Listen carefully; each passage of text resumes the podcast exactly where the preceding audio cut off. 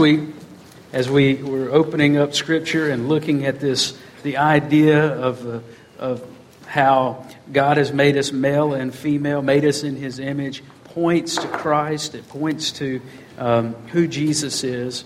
And we talked to the men, and I, I encourage the ladies, I encourage the women in the room to, to turn the principles of the sermon into prayer requests for the men in their lives. Well, we're going to do the opposite today. I want the men to hold on through the message. And by the way, we'll be in Proverbs 31, so you can be turning there, finding your place there. I want the men to just hold on through this and make these principles the prayer of their hearts for the women in their lives. But, guys, when you pray it, you better pray that you are worthy of an excellent woman.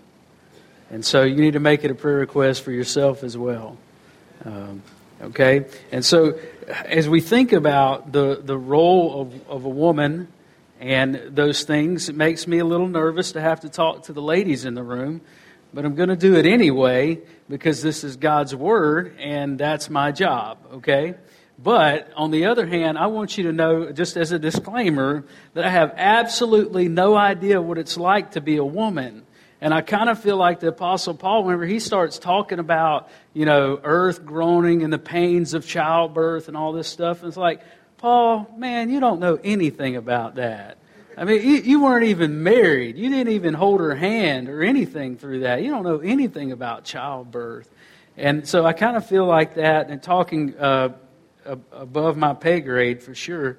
Uh, but, but here in Proverbs 30, uh, chapter 31, we hear the voice of a mother.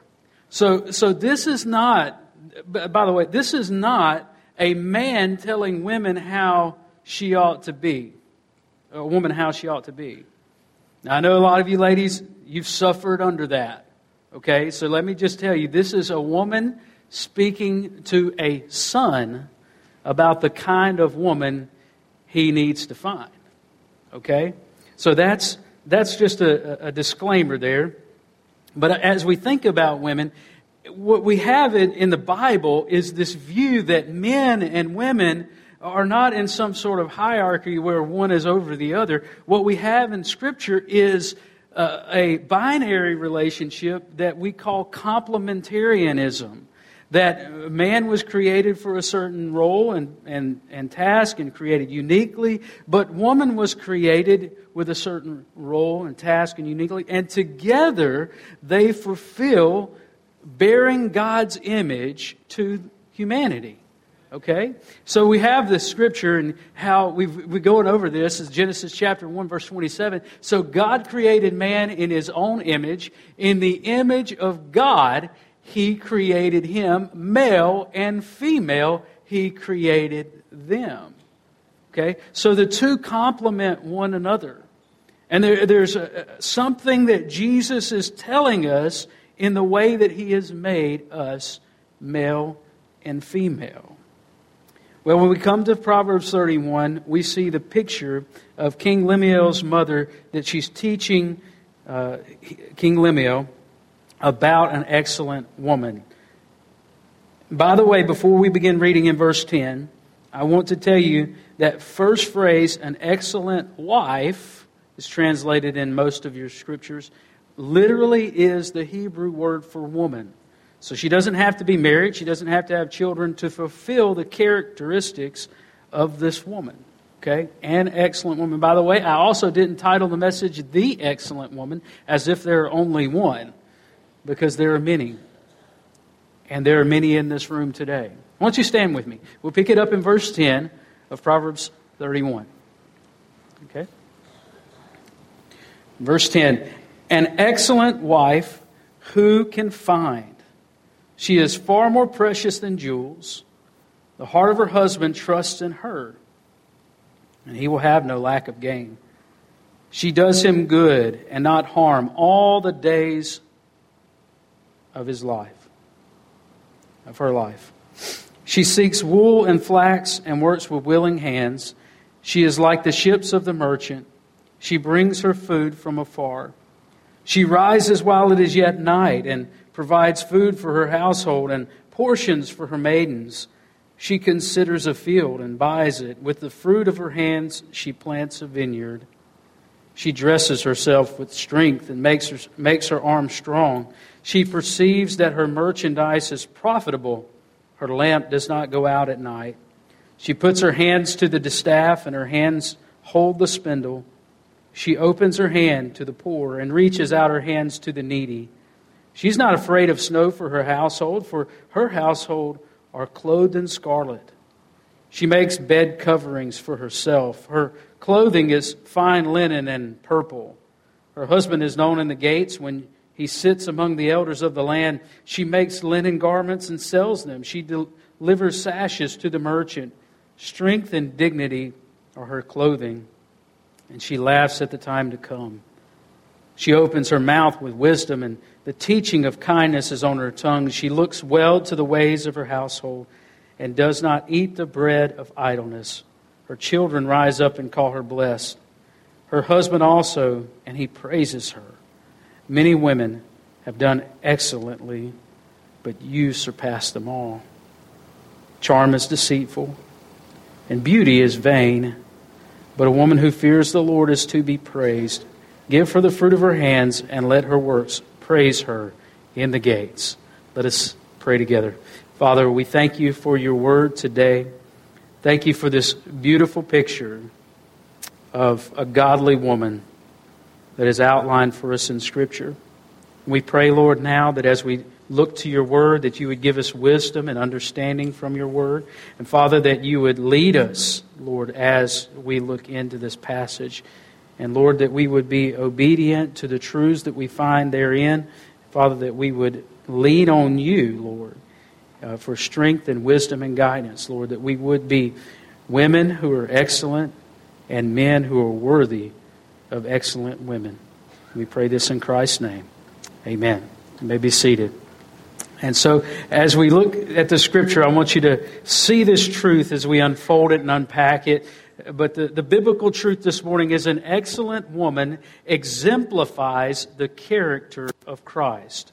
And, and truly, this is what this proverb is all about. It's about the character of God resting upon the godly woman, the woman who fears the Lord, and how that is fleshed out in her life and the things that she do she does. And so, uh, number one, I want you to see that an excellent woman is distinguished by her worth. Look at what it says again in verse 10 An excellent wife, who can find? The rarity of an excellent wife. It's almost like a, a miner, the young man, King Lemuel, and those young men who are reading this proverb on a yearly basis, as they're reading it, they're mining the earth for a great treasure. They're treasure hunting. Uh, they're, they're out on the hunt for the kind of woman that will satisfy them. But notice that Lemuel's mother didn't say a, a beautiful woman who can find, a good looker. Where is she? He does, she doesn't say a successful woman, a distinguished woman, a woman with a good fashion sense. I mean, clearly that's not the objective for most young men because they don't want to keep up that lifestyle. Um, a woman from a, a wealthy family who can find. A woman who's a good cook who can find. No, all those things are important. But instead, she uses the word excellent, which means worthy, capable, virtuous. When, when used in the masculine sense in the Bible, the word is literally translated hero. How many boys out there have ever fallen and scraped their knee and their mother came running and became the hero in that moment? Cleaned and kissed the wound. I mean, I remember my mother used to blow on, on my bobo. You know, and for some reason that always felt good, like it was okay. I stopped crying right then, as soon as mom blew on it. Okay? The excellent woman is the hero of her household. And, and notice she goes on to say, she is far more precious than jewels. Anything else that a, that a man could search for, a man could want, an excellent woman is the most precious thing he could find. Young women need to be taught that they are valuable and that they are valued by the fathers, the men, the father figures in their lives. It is so crucial, it is so important. Otherwise, as soon as a, a good looking young man comes by and tells her she's beautiful, she will become smitten and infatuated with him. And she'll give herself over to him. And so, guys, listen to me. It is so important that we value the women in our lives, that we tell them that they're valuable. And that not and more than just giving lip service, that we show them that they're valuable. I tell all the, the young men, the, the, the boys, if I ever see them pushing or hitting or doing anything to a young lady, I, I, I, I, first of all, I stop that and I physically make him quit. Okay? And guys, some of you, you might need to stand up from time to time gently. Do that. Okay? Make them stop doing that. But then I'll tell that young man, I'll say, listen, she is precious. Well, she wasn't being precious to me, you know. But, well, but she's precious. Now, let me explain it to you, okay? The Bible says we are children of God, right? You're a child of God. She's, if you're, if, and, and God is our king. So if you're the son of a king, what does that make you? Well, I guess I'm a prince. Yeah, you are. But if she's the daughter of the king, what does that make her? She's a princess. You better start treating her like a princess. And I'm watching you, boy. And and so we teach, we teach the young men to value the women in their lives, to treat them as precious, to treat them as valuable, worthy. And, and not only do we see that Lemuel's mother outlines that she's, she is precious, but her husband trusts in her and he will have no lack of gain. What that means is she's going to be a blessing to others. Not only is she valuable, but she adds value to your life. How many of the men in the room can say that an excellent woman has made me better? Amen. All right, guys, you, if, you, if you're here with a woman, you better be raising your hand right now. You're going to hear about it in the car on the way home if you don't raise your hand right now. So the excellent, listen, she is going to make your life better. And that's what, that's what God designed in the first place. He said it is not good for Adam to be alone. It's not good for man to be alone. I will make a helper suitable for him. And so what God is doing when he creates Eve is he's blessing Eve and as he's blessing, I mean, blessing Adam. And as he's blessing Adam, he's blessing the entire earth with an excellent woman. It's almost like God decided that after He created all of the world, it just needed just a little bit of a special touch. And so He created a woman to give it that special touch. And so He says, she says, he will have no lack of gain. She does him good, not, not harm, all the days of her life. And notice from the very beginning, the devil has been planting seeds of a lie in the minds of men all over this planet to tell the man it's her fault. Remember in the very beginning, whenever God comes looking for Adam and Eve after they've taken the fruit of the tree of the knowledge of good and evil, and God says, Adam, where are you?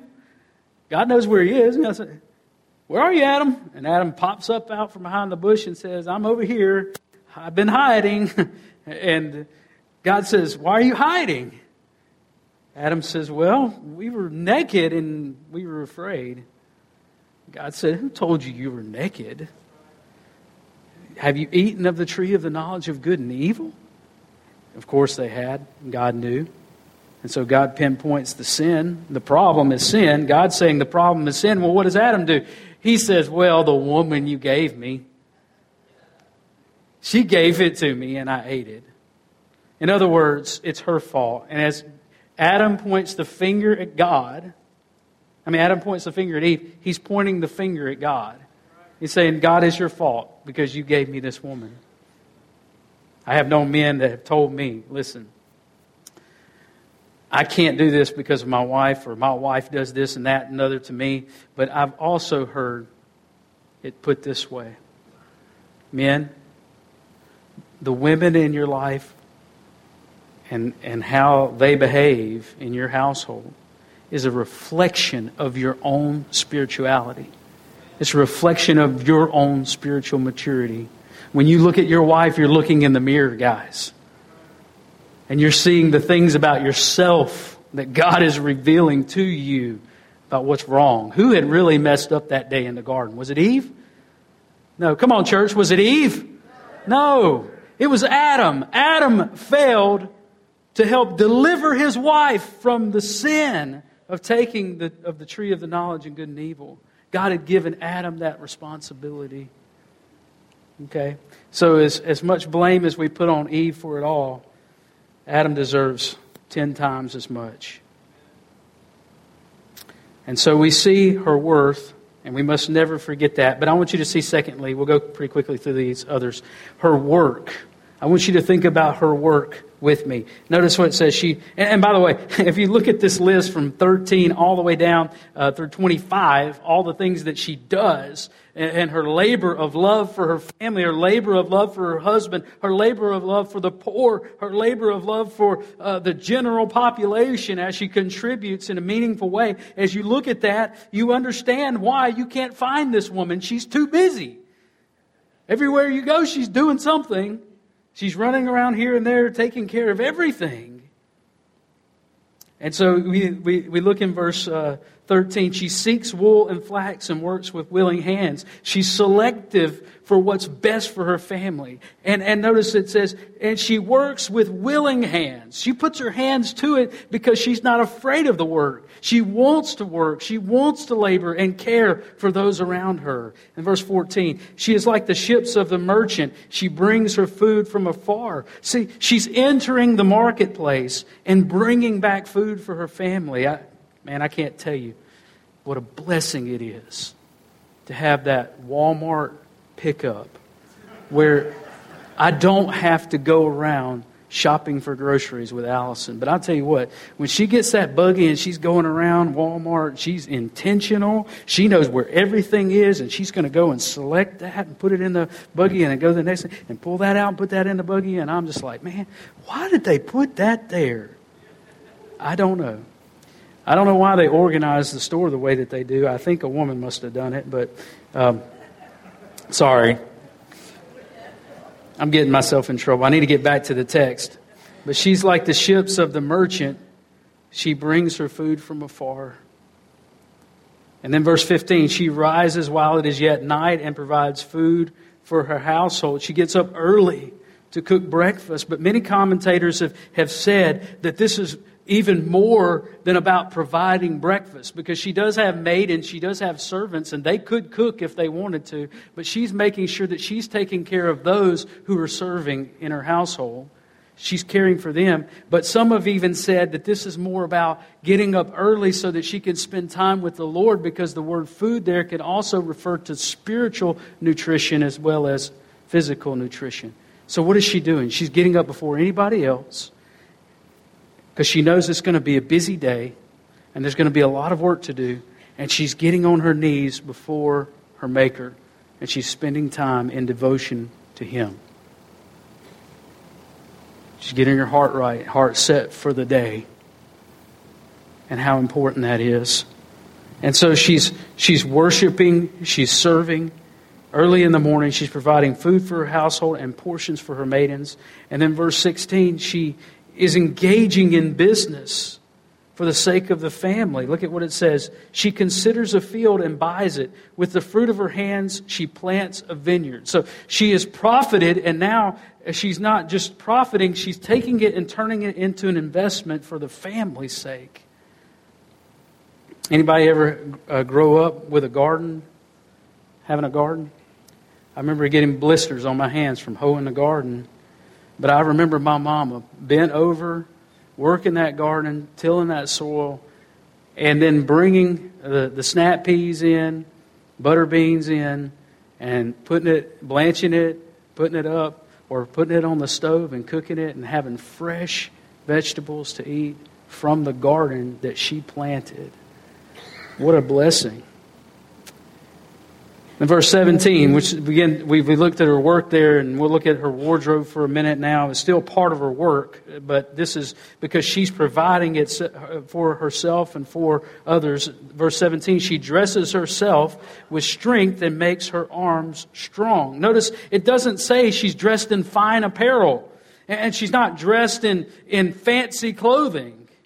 And an excellent woman isn't concerned about the external adorning of herself. Look at 1 Peter with me, just if, if you want to jot it down or you want to turn there, that's fine. 1 Peter chapter 3, verses 3 through 6 says, Do not let, this is to instruction to the women, do not let your adorning be external, the braiding of hair and the putting on of gold jewelry or the clothing you wear. See, those things aren't the most important thing. But, but let your adorning be the hidden person of the heart with the imperishable beauty of a gentle and quiet spirit. And notice, I believe Peter is really picking up on uh, some ideas that are here in Proverbs 31 because later we're going to see that beauty is vain. And, and he says, don't do that. Don't, don't adorn yourself with imperishable beauty and, uh, but instead, I mean, don't, with perishable beauty, but imperishable beauty and a gentle and quiet spirit, which in God's sight is very precious. So, ladies, I, I know, I know you do this because I have a wife. I've grown up with sisters, and I have a mother and grand, grandparents, grandmothers. You stand in front of the mirror and you primp it and you work on it and you put paint all over it and clip earrings to it and put the clothes on and all that stuff and you're working hard for your appearance so that people can see that you care about your appearance and you can look good. And you do look great. You do. Okay, you look great. And I, I tell my wife that. And she said, How do I look? And guys, that's the most dangerous question. You got to be careful with that. You need to be so careful with that because you can absolutely crush your heart if you don't tell her that she's truly beautiful. But you know, here's one of the things I've learned from Scripture. This is just a practical words. I'm not, now I'm, I'm, I'm showing my cards, to, and Allison's in the room, so now I'm going to have to come up with something better. But I say, you know, you look great even without all that stuff. And tell her that. She needs to know it. She needs to know that it's not about that external stuff. And guys, if you want to support your wife, then you don't need to expect any of that. You got to get over all that and see her for the woman that God has made her to be. And that is beautiful. In God's sight, it is very precious. In verse 5 for this is how the holy women who hoped in God used to adorn themselves by submitting to their own husbands, as Sarah obeyed Abraham, calling him Lord. And you are her children if you do good and do not fear anything that is frightening. Now, don't go out of here, guys, and say, Sarah obeyed. So we are going to Denny's for lunch, okay? Don't do that. He's, he's holding Sarah up as an example, okay?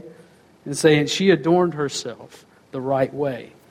Okay? And so your job is to support her and love her and tell her she's precious the way she is. Verse 18, she perceives that her merchandise is profitable. Her lamp does not go out at night. So not only is she up before daybreak, she's staying up late at night as well to take care of everything that needs to be done in, in the household. And I, I think about uh, nights whenever Allison uh, nursed a fever, cleaned up after an upset stomach that was, I, I didn't have the stomach to do it, but there she is. She's down on her hands and knees cleaning it up. And I'm over there in the corner, dry heaving. Uh, you know, I, I just remember all of those times. And I think about how the worthy, excellent woman is sacrificial. Why does she do all these things? Because she loves her family. what is she showing us? She's showing us the sacrificial love of our Creator. She's showing us what it looks like for God to love you the way that He does.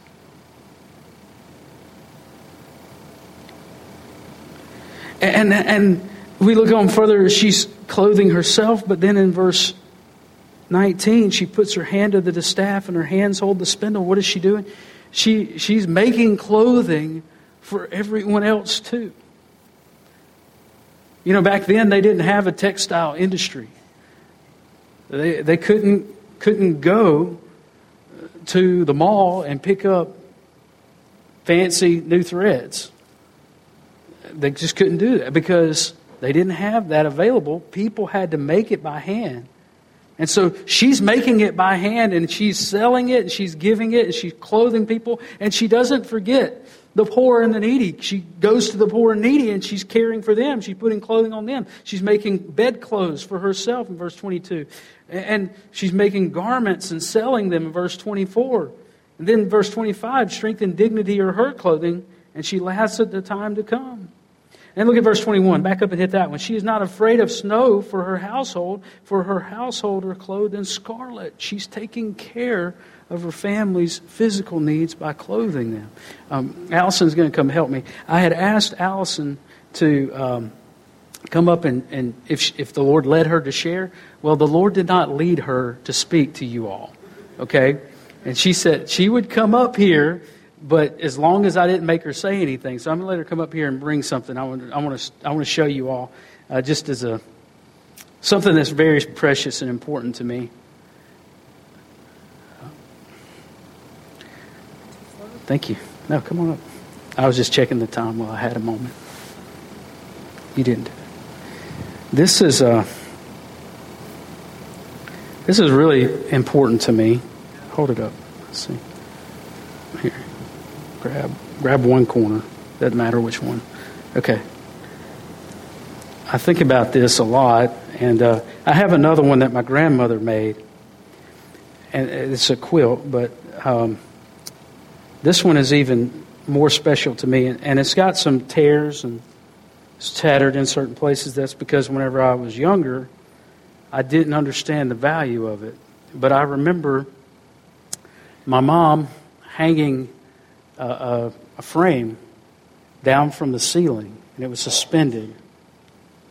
And day and night, she was sewing on this thing, quilting this thing little pins in it and all kinds of things. All of these pieces of fabric were cut out meticulously and put together using a pattern. She spent hours and hours and hours working on this quilt. And whenever I was a young man and she had given it to me, she gave all my siblings a quilt that she made.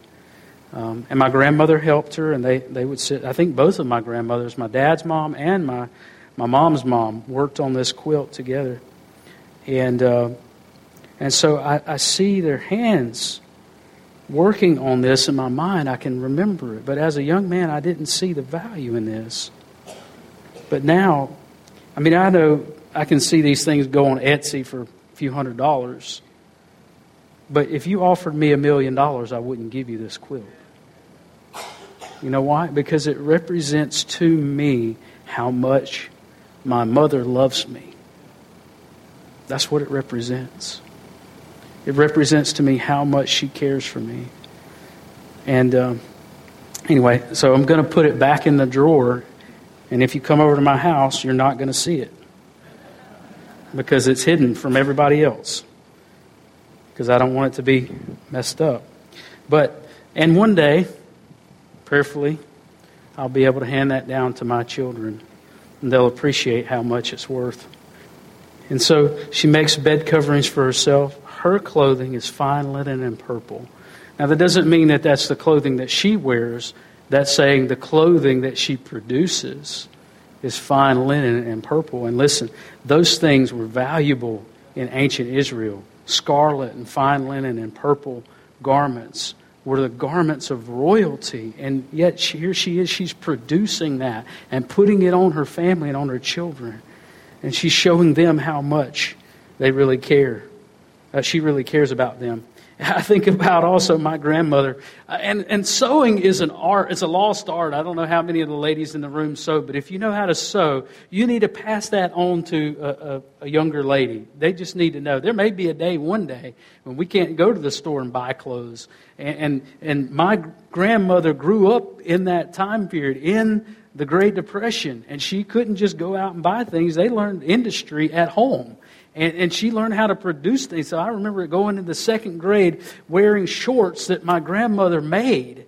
And I think that they said, uh, the fabric on the shorts said boom, kick, and pow with exclamation points all over it. I mean, they were the goofiest thing. But she, she sewed those with love and gave them to all of the grandkids. She couldn't go out and buy things, she just didn't have the money to do that, but she did. Years ago, a, a young mother was making her way across the hills of South Wales carrying her tiny baby in her arms. When she was overtaken by a blinding blizzard, she never reached her destination. The blizzard overtook them.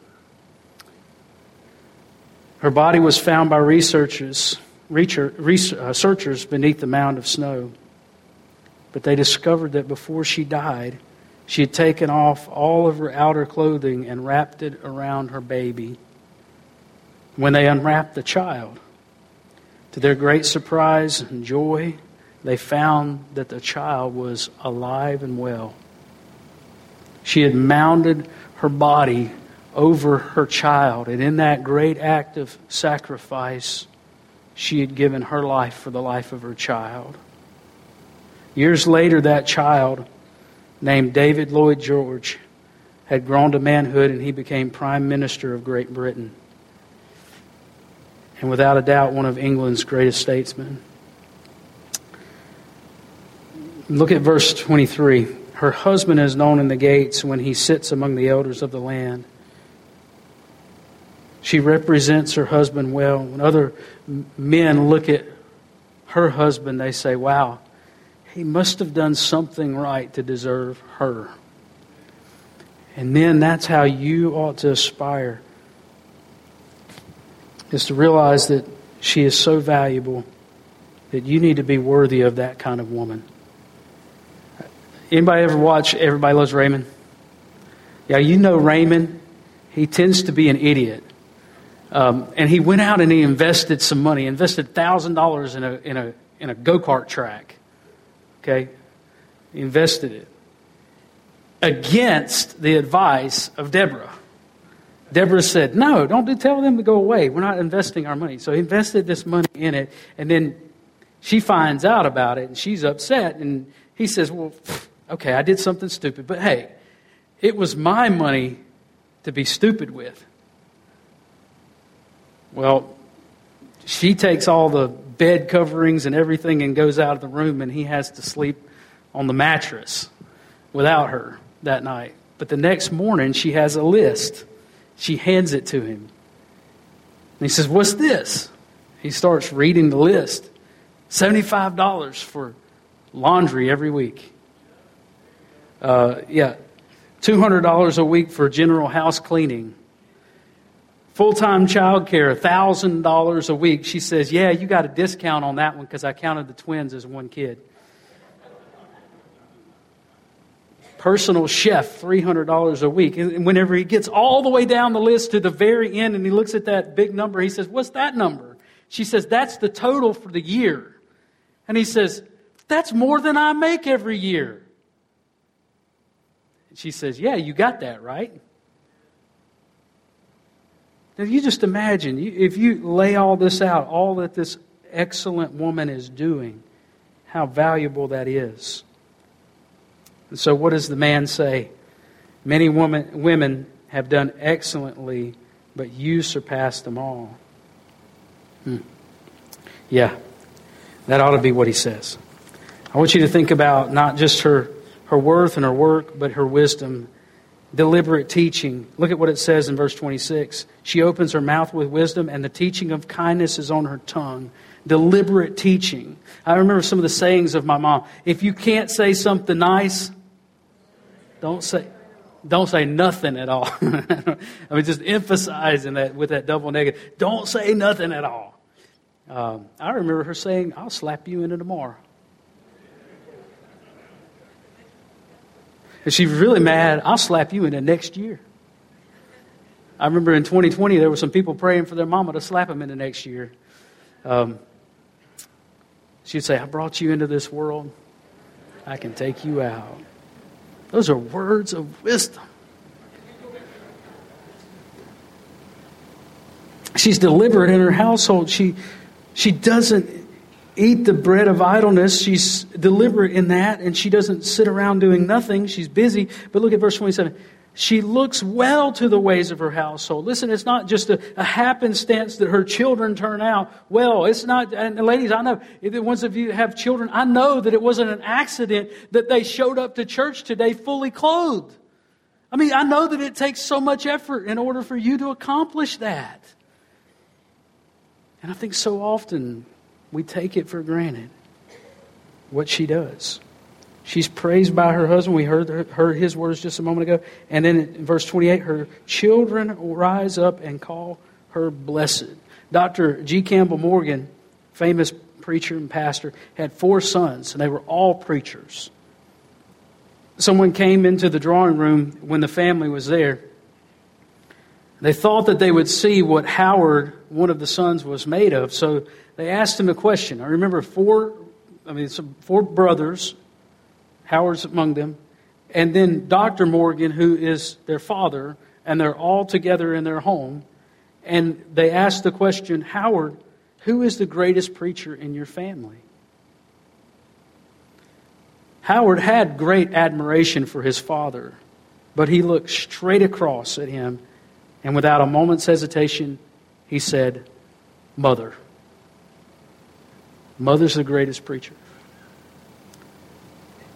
And, ladies in the room, I don't want you to underestimate the amount of impact that you have on those around you.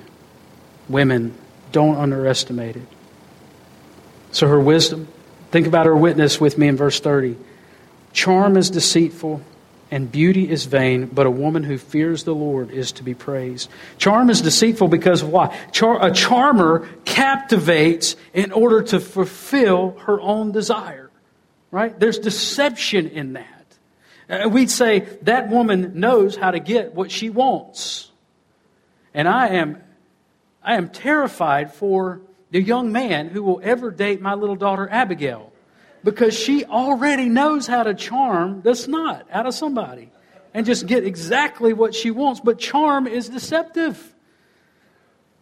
I mean, you think that person really cares about you and has your best interest at heart, but ultimately they have their best interest at heart. And so a charmer is a deceiver. And then, then beauty is vain. The word vain there is the word hevel, and it means vapor or smoke. So you think about that, how it goes up. You've seen these people vaping out on the street corners and different places where you go. And they vape, and it, it just goes up in the air and it dissipates. And that's the way beauty is.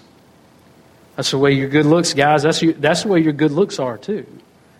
All right, they're going downhill. See, eventually, gravity catches up with every single one of us, and everything starts to sag.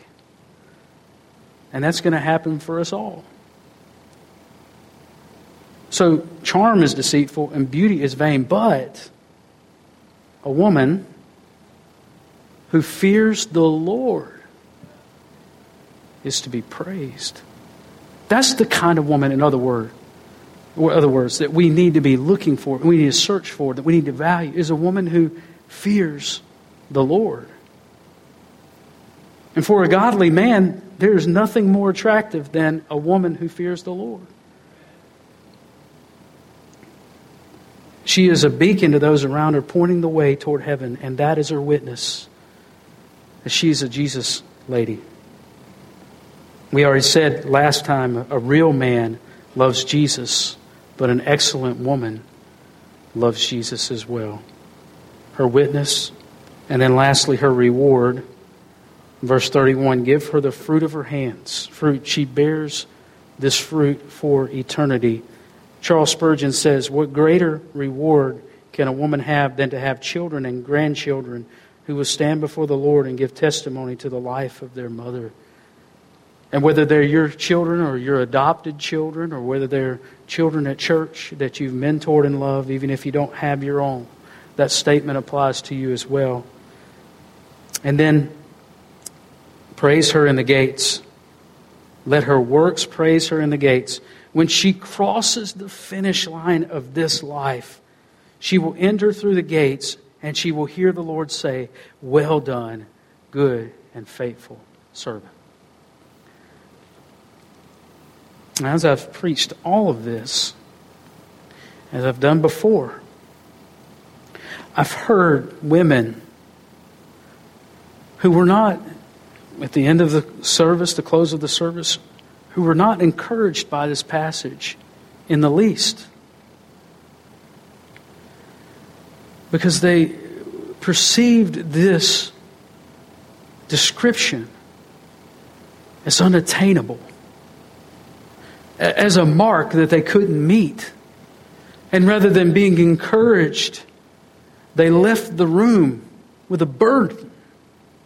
And they, and they said, I can't be that. I might as well not even try. That's not who I am. I'll never be that. And what I want to tell you is you're right. The description of this woman, we might say, is a perfect woman. It's not meant by God to bring you down, but to lift you up. And here's why I want you to listen clearly because this is the core of what I want to tell you today. This woman is not an excellent woman because of anything that she does in and of her own strength. She is clothed with strength and dignity, and that word is subjunctive. And what it means is she is she has been clothed by someone else. See, ultimately, the Lord is the one whose character is being displayed for us. The Lord Jesus' character is displayed by the excellent woman. And is showing through this, this woman, this lady, because She's been clothed by the Lord. His character has come upon her. Well, when does that happen? Does that happen, ladies, because you try harder? You're not trying hard enough, so you got to try harder. Because you need, you need to pray more and you need to read your Bible more and you need, to, you need to do this more and that more and work harder and all of those things by busying yourself. No, it, it's not the Martha that is commended. Mary chose the excellent thing. What did she do? She sat at the feet of Jesus. And in that moment, as Jesus is pouring over her truth, she's being clothed with strength and dignity. She's becoming the excellent woman. And this isn't about you working hard to be the excellent woman. This is about realizing who you already are if you know Jesus. And so, ladies, I want to encourage you in that.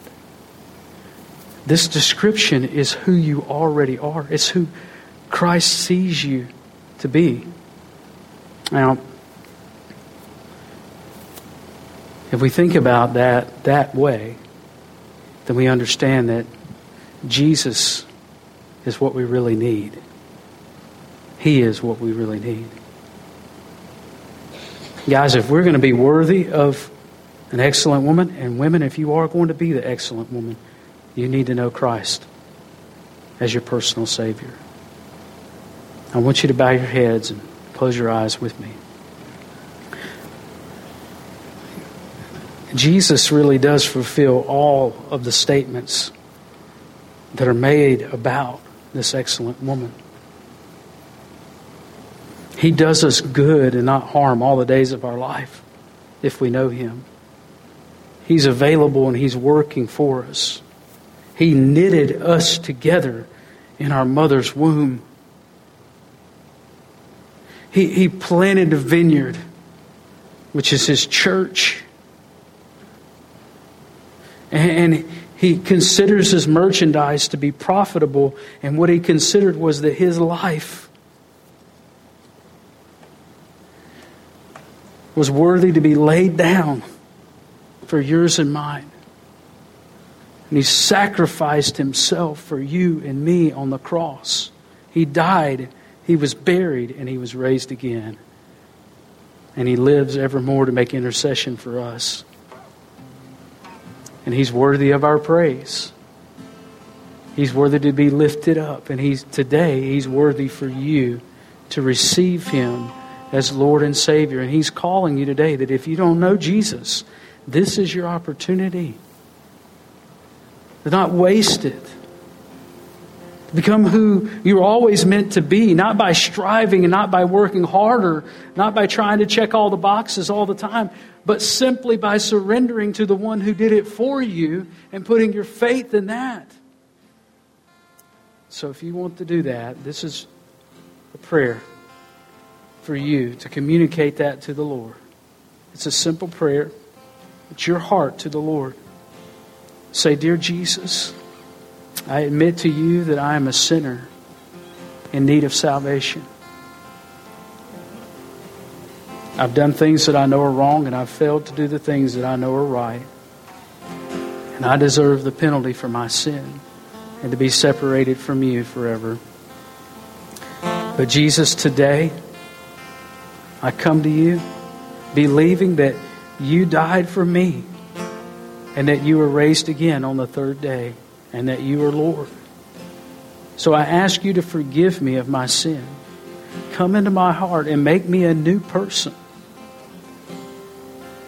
Jesus, I want to follow you. I want to spend the rest of my life loving you and serving you. Thank you for saving me. In your name I pray. Amen. Will you stand with us? We're about to have our invitation. And during this invitation, it's an opportunity for you to share what Jesus has done in your heart today. That if you've asked Jesus to be your Lord and Savior, that's something that's not meant to be held in, but it's meant to be shared. And so we want to give you that opportunity, and we want to also offer you resources, and we want to also offer to you the opportunity to follow the Lord in believer's baptism, which is a picture of salvation.